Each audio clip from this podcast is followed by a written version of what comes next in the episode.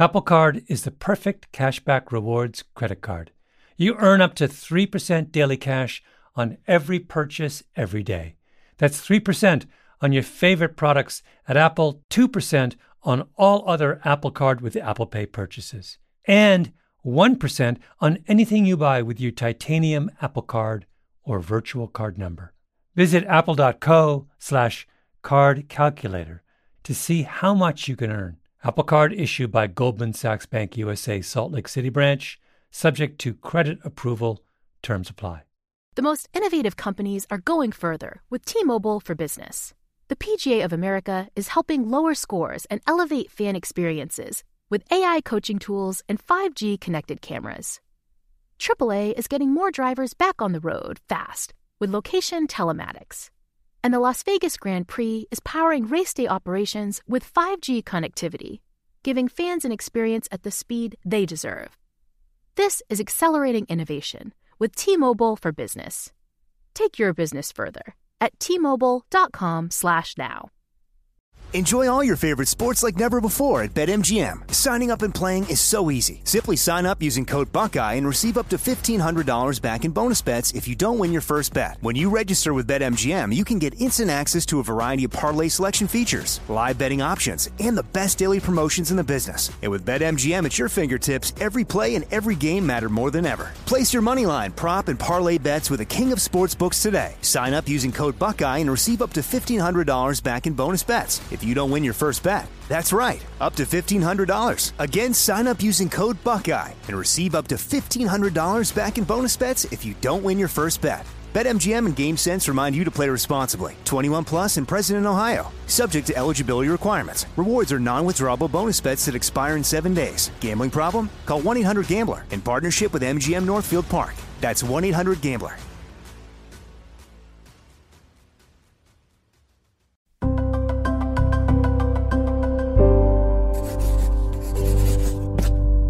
Pushkin.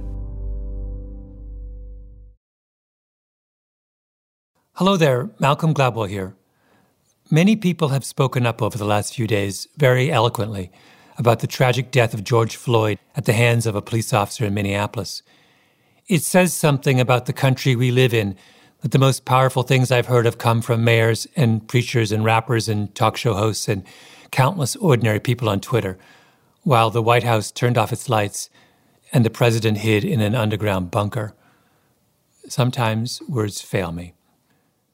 As those of you who have followed my career know, I've been writing and thinking about race and policing for a very long time. The final chapter of my second book, Blink, was about the 41 shots fired at a young African immigrant named Amadou Diallo by New York City police officers in 1999 as he stood on his front porch and reached for his wallet to show them his ID. My latest book, Talking to Strangers, starts and ends with the tragic encounter between a young African American woman, Sandra Bland, and a highway patrolman on the streets of Prairie View, Texas. So I wanted to add my voice to the chorus and share some of that work. And what I decided on is a portion of the audiobook version of my book, David and Goliath. It was published in 2013. And this chapter is about a riot that took place in Belfast in Northern Ireland. It's about a situation from miles away and many years ago, and about the divisions of religion and class, and not the divisions of race.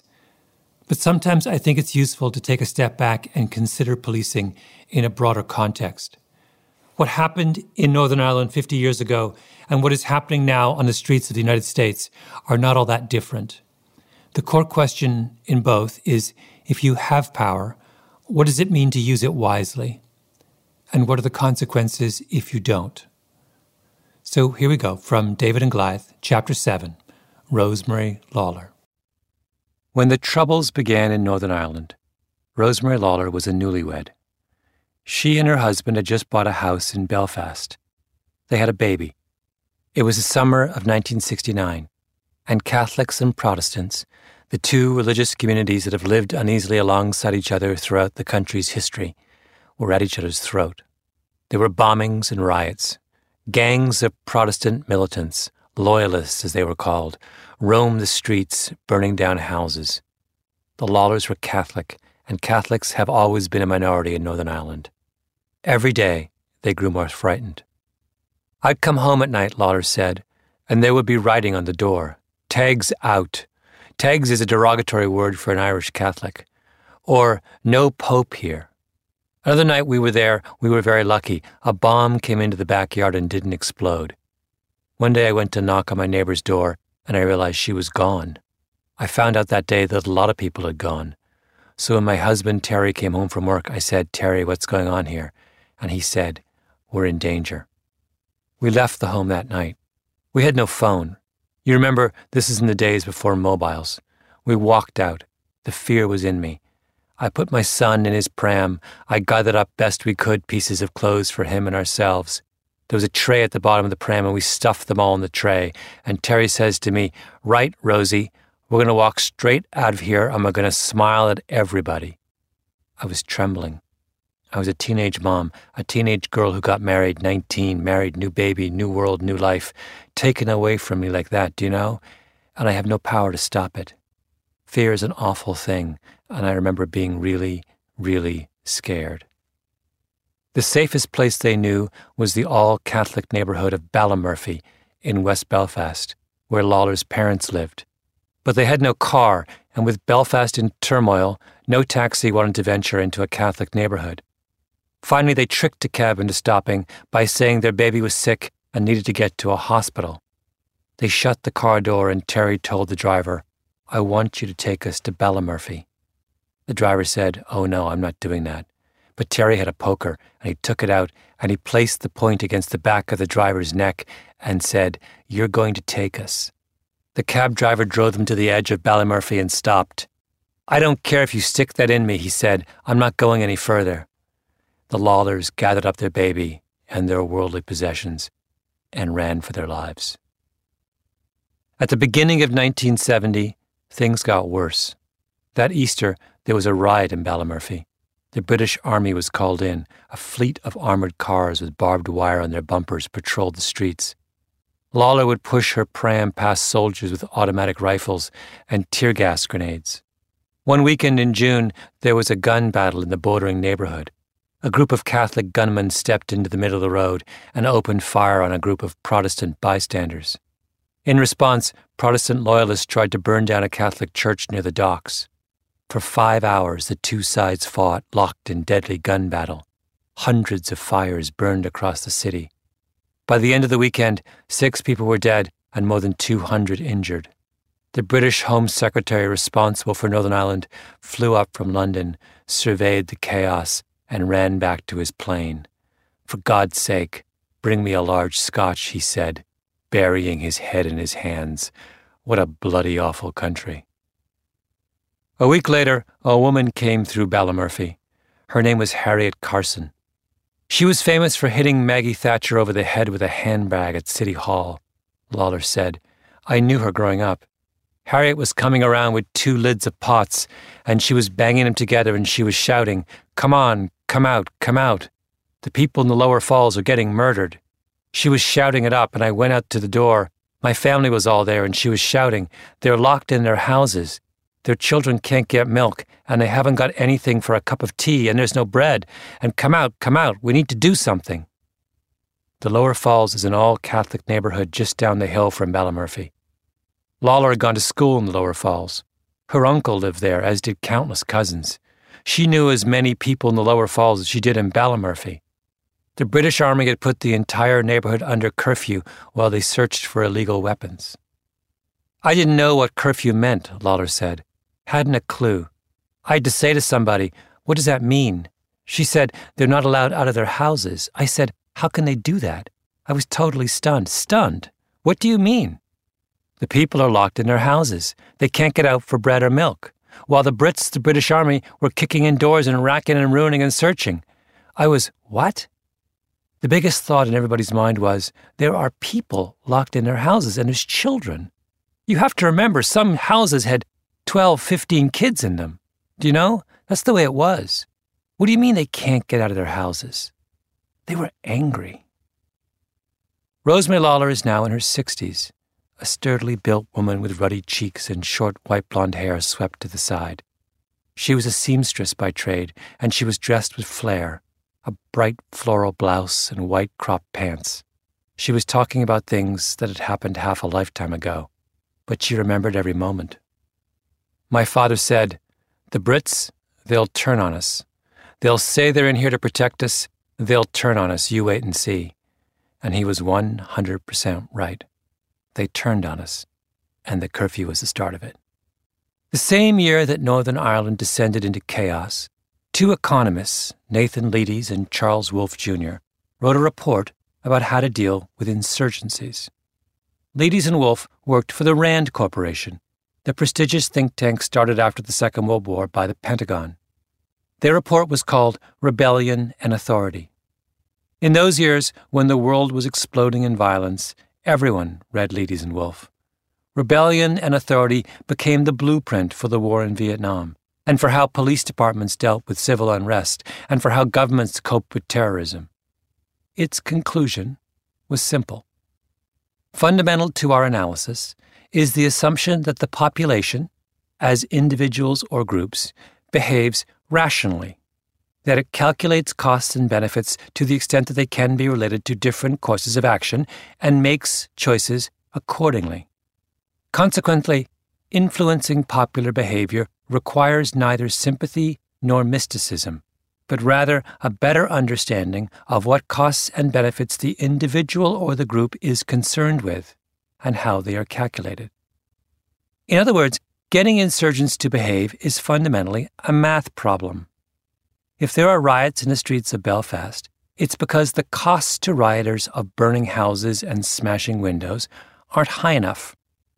And when Leites and Wolf said that influencing popular behavior requires neither sympathy nor mysticism, what they meant was that nothing mattered but that calculation. If you were in a position of power, you didn't have to worry about how lawbreakers felt about what you were doing. You just had to be tough enough to make them think twice. The general in charge of the British forces in Northern Ireland was a man straight out of the pages of Rebellion and Authority. His name was Ian Freeland. He had served with distinction in Normandy during the Second World War and later fought insurgencies in Cyprus and Zanzibar. He was trim and forthright with a straight back and a square jaw and a firm hand. He conveyed the correct impression of a man who knew what needed to be done and would do it. When he arrived in Northern Ireland, he made it plain that his patience was limited. He was not afraid to use force. He had his orders from the Prime Minister. The British Army should deal toughly and be seen to deal toughly with thugs and gunmen. On June 30th, 1970, the British Army received a tip. There were explosives and weapons hidden in a house at 24 Balkan Street in the Lower Falls, they were told. Freeland immediately dispatched five armored cars filled with soldiers and police officers. A search of the house turned up a cache of guns and ammunition. Outside, a crowd gathered. Someone started throwing stones. Stones turned into petrol bombs. A riot started. By 10 p.m., the British had had enough. An army helicopter, armed with a loudspeaker, circled the lower falls, demanding that all residents stay inside their homes or face arrest. As the streets cleared, the army launched a massive house to house search. Disobedience was met with firm and immediate punishment. The next morning, a triumphant Freeland took two Protestant government officials and a pack of journalists on a tour of the neighborhood in the back of an open flatbed truck surveying the deserted streets like, as one soldier later put it, the British Raj on a tiger hunt. The British Army went to Northern Ireland with the best of intentions. The local police force was overwhelmed, and they were there simply to help, to serve as a peacekeeper between Northern Ireland's two warring populations. This was not some distant and foreign land. They were dealing with their own country, their own language, and their own culture. They had resources and weapons and soldiers and experience that dwarfed those of the insurgent elements they were trying to contain. When Freeland toured the empty streets of the lower falls that morning, he believed that he and his men would be back home in England by the end of the summer. But that's not what happened. Instead, what should have been a difficult few months turned into 30 years of bloodshed and mayhem. In Northern Ireland, the British made a simple mistake. They fell into the trap of believing that because they had resources, weapons, soldiers, and experience that dwarfed those of the insurgent elements they were trying to contain, it did not matter what the people of Northern Ireland thought of them. General Freeland believed Leites and Wolf when they said that influencing popular behavior requires neither sympathy nor mysticism. And Leites and Wolf were wrong. It has been said that most revolutions are not caused by revolutionaries in the first place, but by the stupidity and brutality of governments. Seán Mac Stíofáin, the Provisional IRA's first chief of staff, once said, looking back on those early years, Well, you had that to start with in Northern Ireland, all right. The simplest way to understand the British mistake in Northern Ireland is to picture a classroom. It's a kindergarten class, a room with brightly colored walls covered in children's drawings. Let's call the teacher Stella. The classroom was videotaped as part of a project at the Curry School of Education at the University of Virginia, and there is more than enough footage to provide a good sense of the kind of teacher Stella is and the kind of classroom she has. Even after a few minutes, it is abundantly clear that things aren't going well. Stella is sitting in a chair at the front of the room. She's reading out loud from a book that she's holding up to one side seven slices of tomatoes, eight juicy olives, nine chunks of cheese. A girl is standing in front of her, reading along, and all around her, the class is in chaos, a mini version of Belfast in the summer of 1970. A little girl is doing cartwheels across the room. A little boy is making faces. Much of the class seems to be paying no attention at all. Some of the students have actually turned themselves entirely around so that they have their backs to Stella. If you were to walk in on Stella's class, what would you think? I'm guessing your first reaction would be that she has a group of unruly children. Maybe she teaches in a school in a poor neighborhood and her students come from troubled families. Maybe her students come to school without any real respect for authority or learning. Leites and Wolf would say that she really needs to use some discipline. Children like that need a firm hand. They need rules. If there is no order in the classroom, how can any learning take place? The truth is, though, that Stella's school isn't in some terrible neighborhood. Her students aren't particularly or unusually unruly. When the class begins, they are perfectly well behaved and attentive, eager and ready to learn. They don't seem like bad apples at all. They only start to misbehave well into the lesson and only in response to the way Stella is behaving. Stella causes the crisis. How so? by doing an appalling job of teaching the lesson. Stella had the girl from the class reading alongside her as a way of engaging the rest of the students. But the pacing of the back and forth between the two of them was excruciatingly slow and wooden. Look at her body language, one of the Virginia researchers, Bridget Hamre, said as we watched Stella. Right now, she's just talking to this one kid, and no one else is getting in. Her colleague, Robert Pianta, added, There's no rhythm, no pace. This is going nowhere. There's no value in what she's doing. Only then did the class begin to deteriorate. The little boy started making faces. When the child started doing cartwheels, Stella missed it entirely. Three or four students to the immediate right of the teacher were still gamely trying to follow along, but Stella was so locked onto the book that she wasn't giving them any encouragement. Meanwhile, to Stella's left, five or six children had turned themselves around, but that was because they were bewildered not because they were disobedient. Their view of the book was completely blocked by the little girl standing in front of Stella. They had no way of following along. We often think of authority as a response to disobedience. A child acts up, so a teacher cracks down. Stella's classroom, however, suggests something quite different. Disobedience can also be a response to authority. If the teacher doesn't do her job properly, then the child will become disobedient. With classrooms like this one, people will call what is happening a behavioral issue, Hamre said. We were watching one of Stella's kids wiggling and squirming and contorting her face, and altogether doing whatever she could to avoid her teacher. But one of the things we find is that this sort of thing is more often an engagement problem than a behavioral problem. If a teacher is actually doing something interesting, these kids are quite capable of being engaged. Instead of responding in a let me control your behavior way, the teacher needs to think how can I do something interesting that will prevent you from misbehaving in the first place? The next video Pianta and Hamre played was of a third grade teacher giving homework to her students. Each student was given a copy of the assignment, and the teacher and the class read the instructions aloud together. Pianta was aghast. Just the idea that you would be choral reading a set of instructions to a bunch of eight year olds is almost disrespectful, he said. I mean, why? Is there any instructional purpose? They know how to read. It's like a waiter in a restaurant giving you the menu and then proceeding to read every item to you just as it appears on the page. A boy sitting next to the teacher raises his hand midway through the reading, and without looking at him, the teacher reaches out, grabs his wrist, and pushes his hand down. Another child starts to actually do the assignment, an entirely logical action given the pointlessness of what the teacher is doing. The teacher addresses him sharply Sweetie, this is homework. It was a moment of discipline. The child had broken the rules. The teacher had responded firmly and immediately.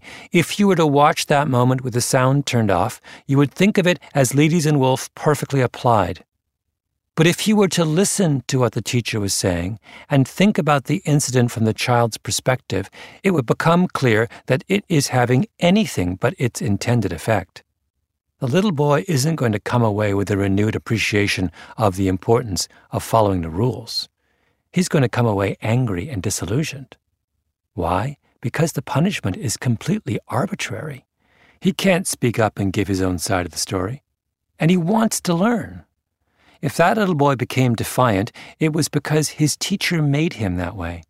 Just as Stella turned an eager and attentive student into someone who did cartwheels across the floor.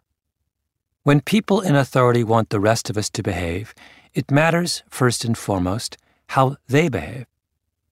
This is called the principle of legitimacy, and legitimacy is based on three things. First of all, the people who are asked to obey authority have to feel like they have a voice, that if they speak up, they will be heard. Second, the law has to be predictable. There has to be a reasonable expectation that the rules tomorrow are going to be roughly the same as the rules today. And third, the authority has to be fair. It can't treat one group differently from another. All good parents understand these three principles implicitly. If you want to stop little Johnny from hitting his sister, you can't look away one time and scream at him another. You can't treat his sister differently when she hits him. And if he says he really didn't hit his sister, you have to give him a chance to explain himself. How you punish is as important as the act of punishing itself. Nor is the story of Stella all that surprising. Anyone who has ever sat in a classroom knows that it is important for teachers to earn the respect of their students. What is harder to understand, however, is the importance of these same principles when it comes to law and order. We know our parents and our teachers, so it makes sense that legitimacy should matter a lot inside the home or the school. But the decision about whether to rob a bank or shoot someone seems like it belongs to a very different category, doesn't it? That's what Leites and Wolf meant when they said that fighting criminals and insurgents requires neither sympathy nor mysticism. They were saying that at that level, the decision to obey the law is a function of a rational calculation of risks and benefits. It isn't personal. But that's precisely where they went wrong, because getting criminals and insurgents to behave turns out to be as dependent on legitimacy as getting children to behave in the classroom. When Leites and Wolf wrote that influencing popular behavior requires neither sympathy nor mysticism, they meant that the power of the state was without limits. If you wanted to impose order, you didn't have to worry about what those whom you were ordering about thought of you. You were above that. But Leites and Wolf had it backwards. That was the mistake General Freeland made in the lower falls. He didn't look at what was happening through the eyes of people like Rosemary Lawler. He thought he'd ended the insurgency when he rode around the hushed streets of the lower falls like a British Raj on a tiger hunt. Had he bothered to drive up the street to Ballymurphy, where Harriet Carson was banging the lids of pots and saying, Come on, come out, come out, the people in the lower falls are getting murdered, he would have realized the insurgency was just beginning. July in Northern Ireland is the height of what is known as marching season, when the country's Protestant loyalists organize parades to commemorate their long ago victories over the country's Catholic minority.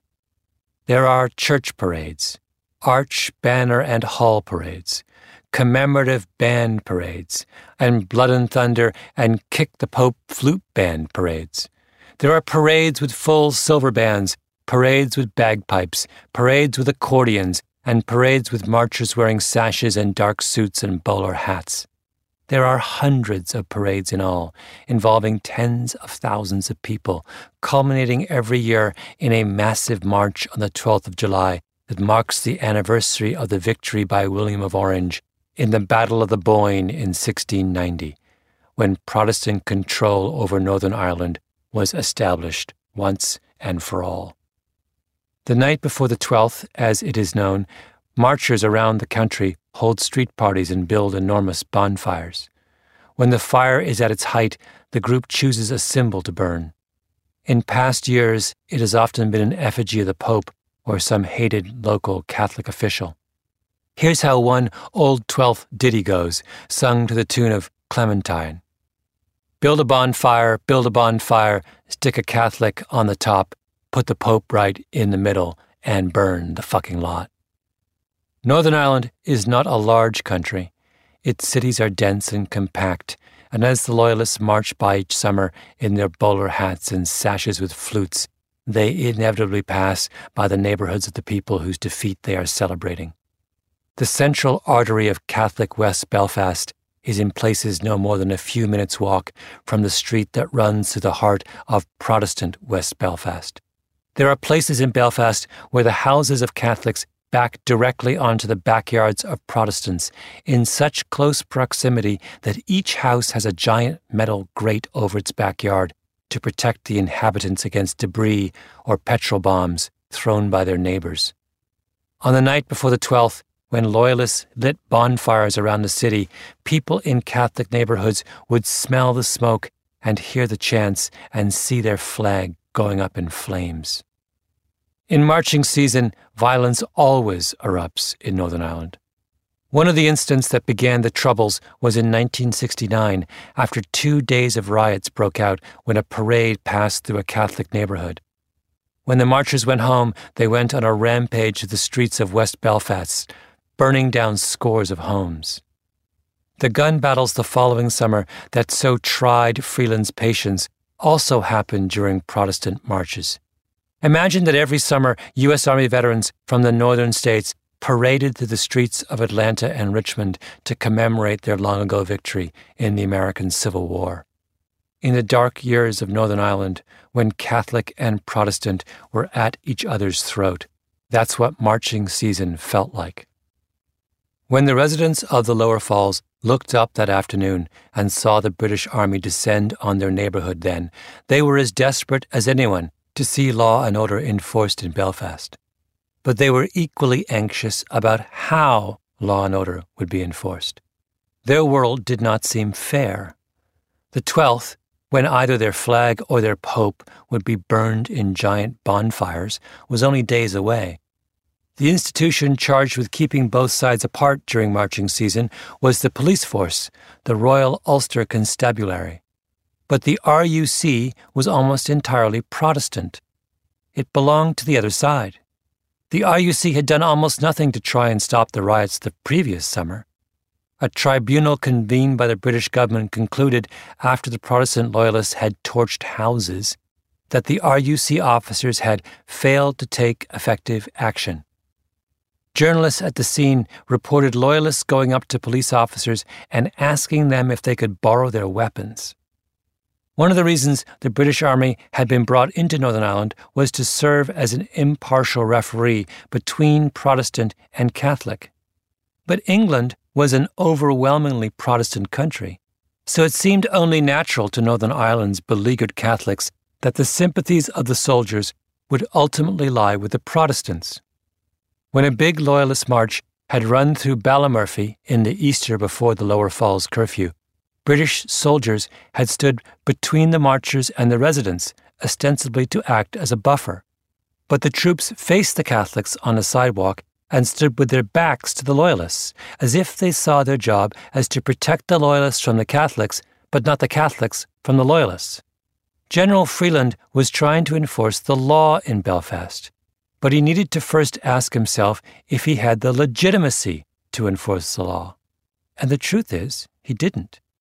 He was in charge of an institution that the Catholics of Northern Ireland believed, with good reason, was thoroughly sympathetic to the very people who had burned down the houses of their friends and relatives the previous summer. And when the law is applied in the absence of legitimacy, it does not produce obedience. It produces the opposite. It leads to backlash. The great puzzle of Northern Ireland is why it took the British so long to understand this. In 1969, the Troubles resulted in 13 deaths, 73 shootings, and 8 bombings. In 1970, Freeland decided to get tough with thugs and gunmen, warning that anyone caught throwing gasoline bombs was liable to be shot. What happened? The historian Desmond Hamill writes The IRA retaliated by saying that they would shoot soldiers if Irishmen were shot. The Protestant Ulster Volunteer Force, an extreme and illegal paramilitary unit, quickly joined in, offering to shoot a Catholic in return for every soldier shot by the IRA. The Times quoted a Belfast citizen saying, Anyone who isn't confused here doesn't really understand what is going on. That year, there were 25 deaths, 213 shootings, and 155 bombings. The British stood firm they cracked down even harder, and in 1971 there were 184 deaths, 1,020 bombings, and 1,756 shootings. Then the British drew a line in the sand. The Army instituted a policy known as internment. Civil rights in Northern Ireland were suspended, the country was flooded with troops, and the army declared that anyone suspected of terrorist activities would be arrested and held in prison indefinitely without charges or trial. So many young Catholic men were rounded up during internment that in a neighborhood like Ballymurphy, everyone had a brother or a father or a cousin in prison. If that many people in your life have served time behind bars, does the law seem fair anymore? Does it seem predictable? Does it seem like you can speak up and be heard? Things got even worse. In 1972, there were 1,495 shootings, 531 armed robberies, 1,931 bombings, and 497 people killed. One of those 497 was a 17 year old boy named Eamon. Eamon was Rosemary Lawler's little brother. Eamon appeared at my door, Lawler said. He said to me, I'd love to stay here for a day or two. And I said, Why don't you? He said, Ma would have a fit. She would go ballistic. Then he confided in myself and my husband that he was getting harassed by the British Army. Every time he was out, every corner he turned, everywhere he went, they were stopping him and they threatened him. Was he actually working with the IRA? She didn't know, and she said it didn't matter. We were all suspects in their eyes, she went on. That's the way it was. And Eamon was shot, shot by a British soldier.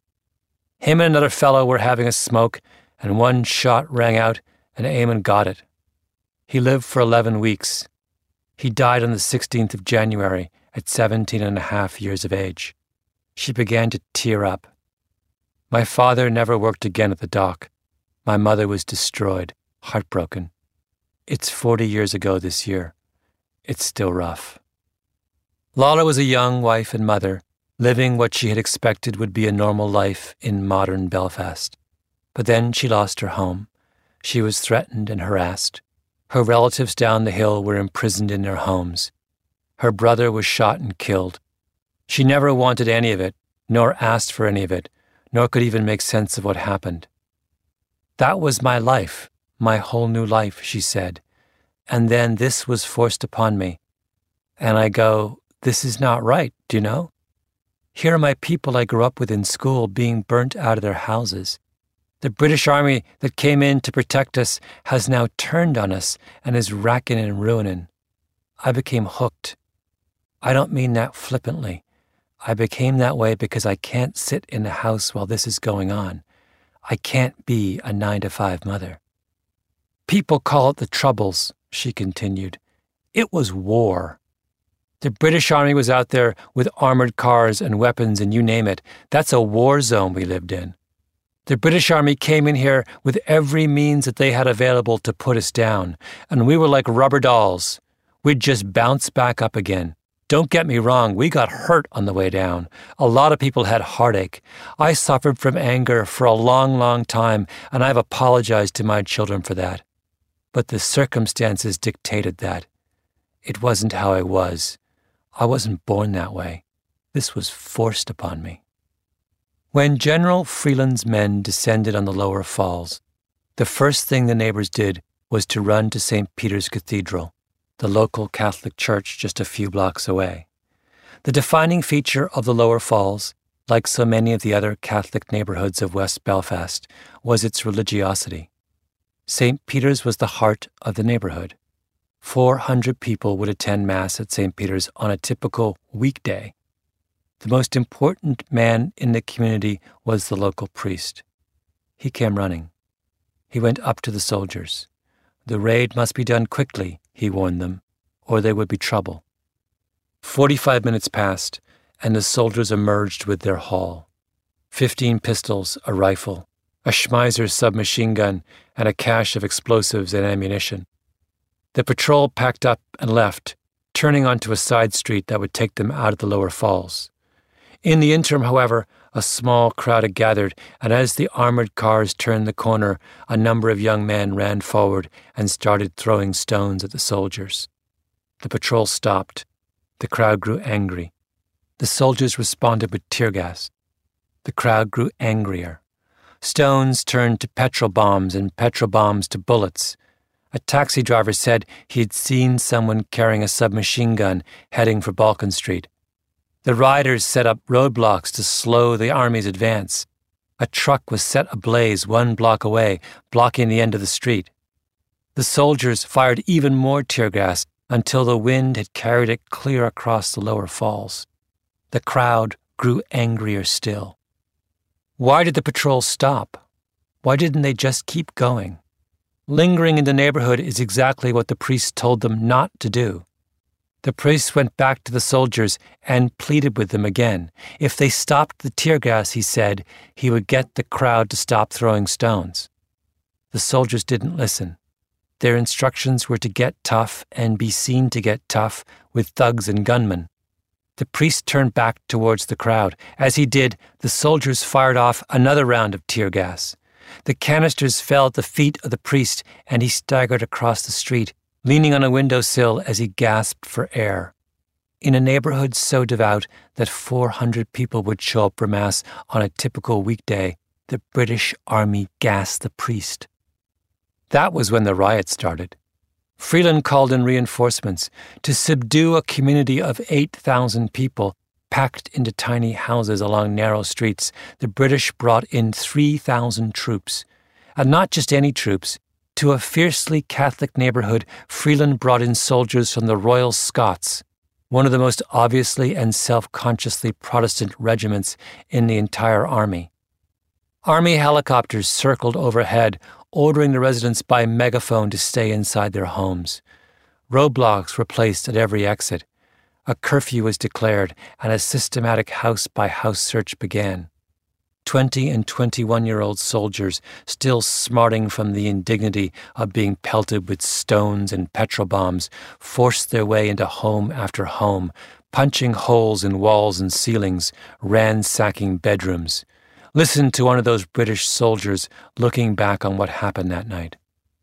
A guy still in his pajamas came out cursing, wielding a lamp, and whacked Stan across the head. Stan dodged the next one and decked the bloke with his rifle butt. I knew full well that a lot of the lads were taking this opportunity to vent their anger over things already done. Heads were being cracked and houses trashed from top to bottom. Everything in the houses became a mass of rubble, but out of the blur little sharp details still cut through.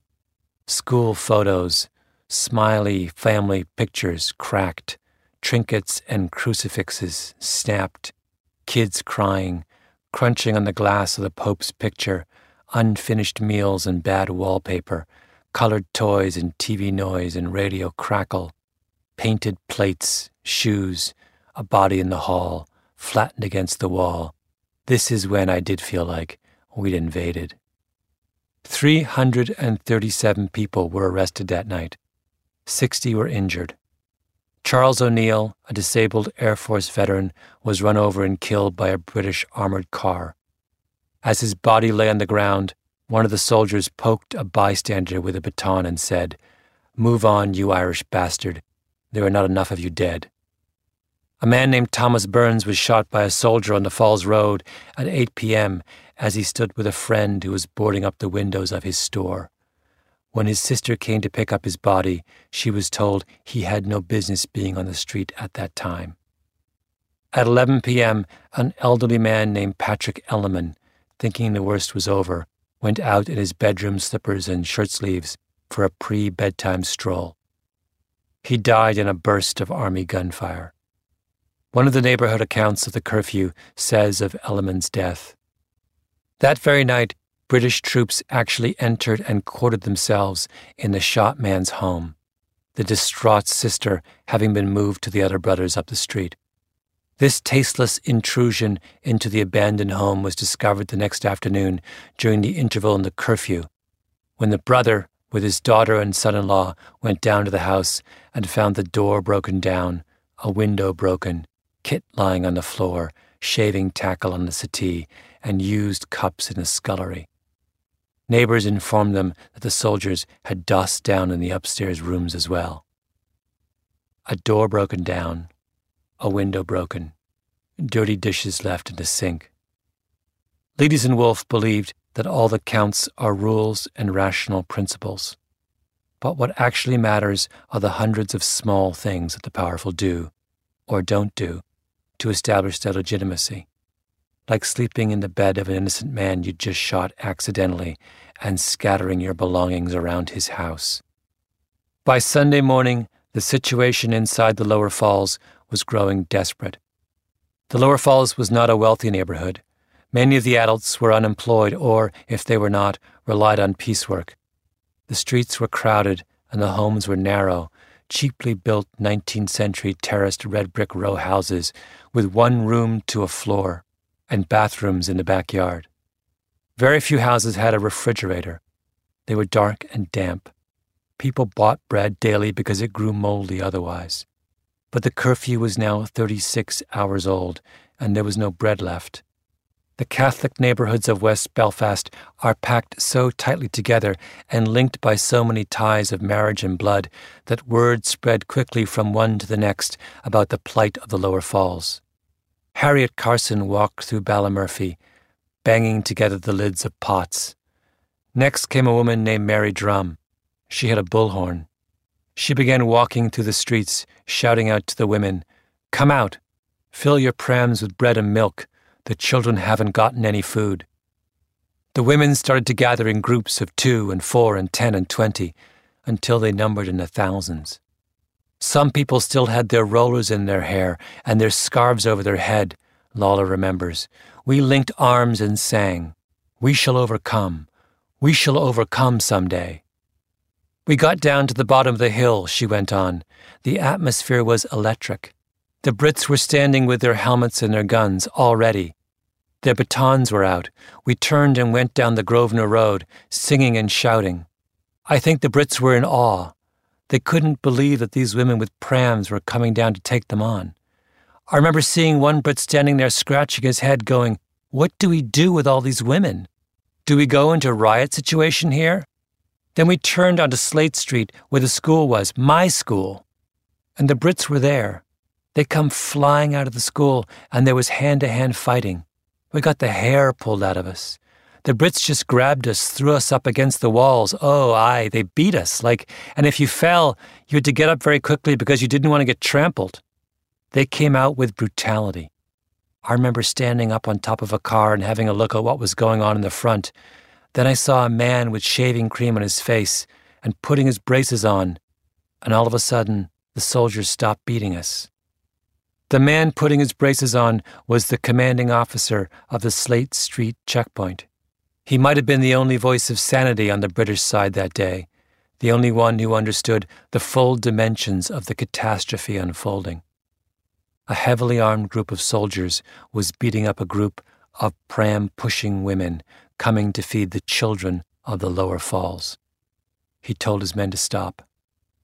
You have to understand, the march was still coming down the road, and the people at the back hadn't a clue what was going on at the front, Lawler went on. They kept coming. Women were crying. People started coming out of their houses, pulling people in because there were so many injured. Once all the people started coming out of their houses, the Brits lost control. Everyone came out on the streets, hundreds and hundreds of people. It was like a domino effect. One street they'd come out, next thing you know, doors are opening on another street, another street, and another street. The Brits gave up. They had their hands up. The women forced and we forced and we forced until we got in, and we got in and we broke the curfew. I've often thought about it. God, it was like everybody was jubilant. It was like we did it. I remember coming home and suddenly felt very shaky and upset and nervous about the whole episode, do you know? I remember speaking to my father about it afterward. I said, Daddy, your words came true.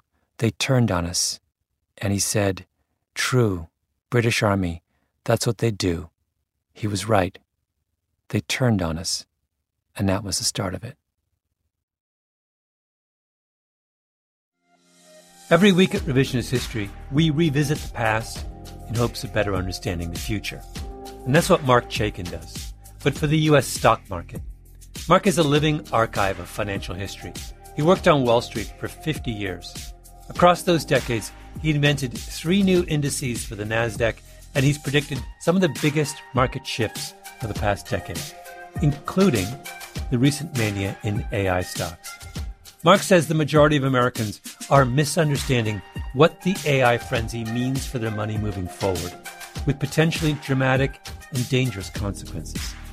He's calling this a new dawn for the U.S. stock market and predicts dozens of specific stocks will be impacted in the next 90 days. He put everything you need to know in a new presentation specifically designed for people off Wall Street. You can watch Marc's presentation for free at stockmarketmessage.com right now. Again, the link to watch is stockmarketmessage.com. That's stockmarketmessage.com. You know, there's something about the Porsche way of doing things that just speaks to me. Take the all new Porsche Panamera, for example. It's not just another sedan, it's a bold choice for those who aren't afraid to go against the flow, both with the car they choose to drive or the way they live their life. The Panamera redefines sports cars, comfortably seating four and proving that you don't have to sacrifice luxury for performance. Build your dream Panamera online right now at configurator.porsche.com and choose boldly. This show is sponsored by BetterHelp. It's a simple truth. No matter who you are, mental health challenges can affect you, and how you manage them can make all the difference. That's why everyone should have access to mental health support that meets them where they are and helps them get through their day. BetterHelp provides online therapy on your schedule. It's flexible, simple to use, and more affordable than in person therapy. Connect with a licensed therapist selected just for you. Learn more at betterhelp.com. That's better.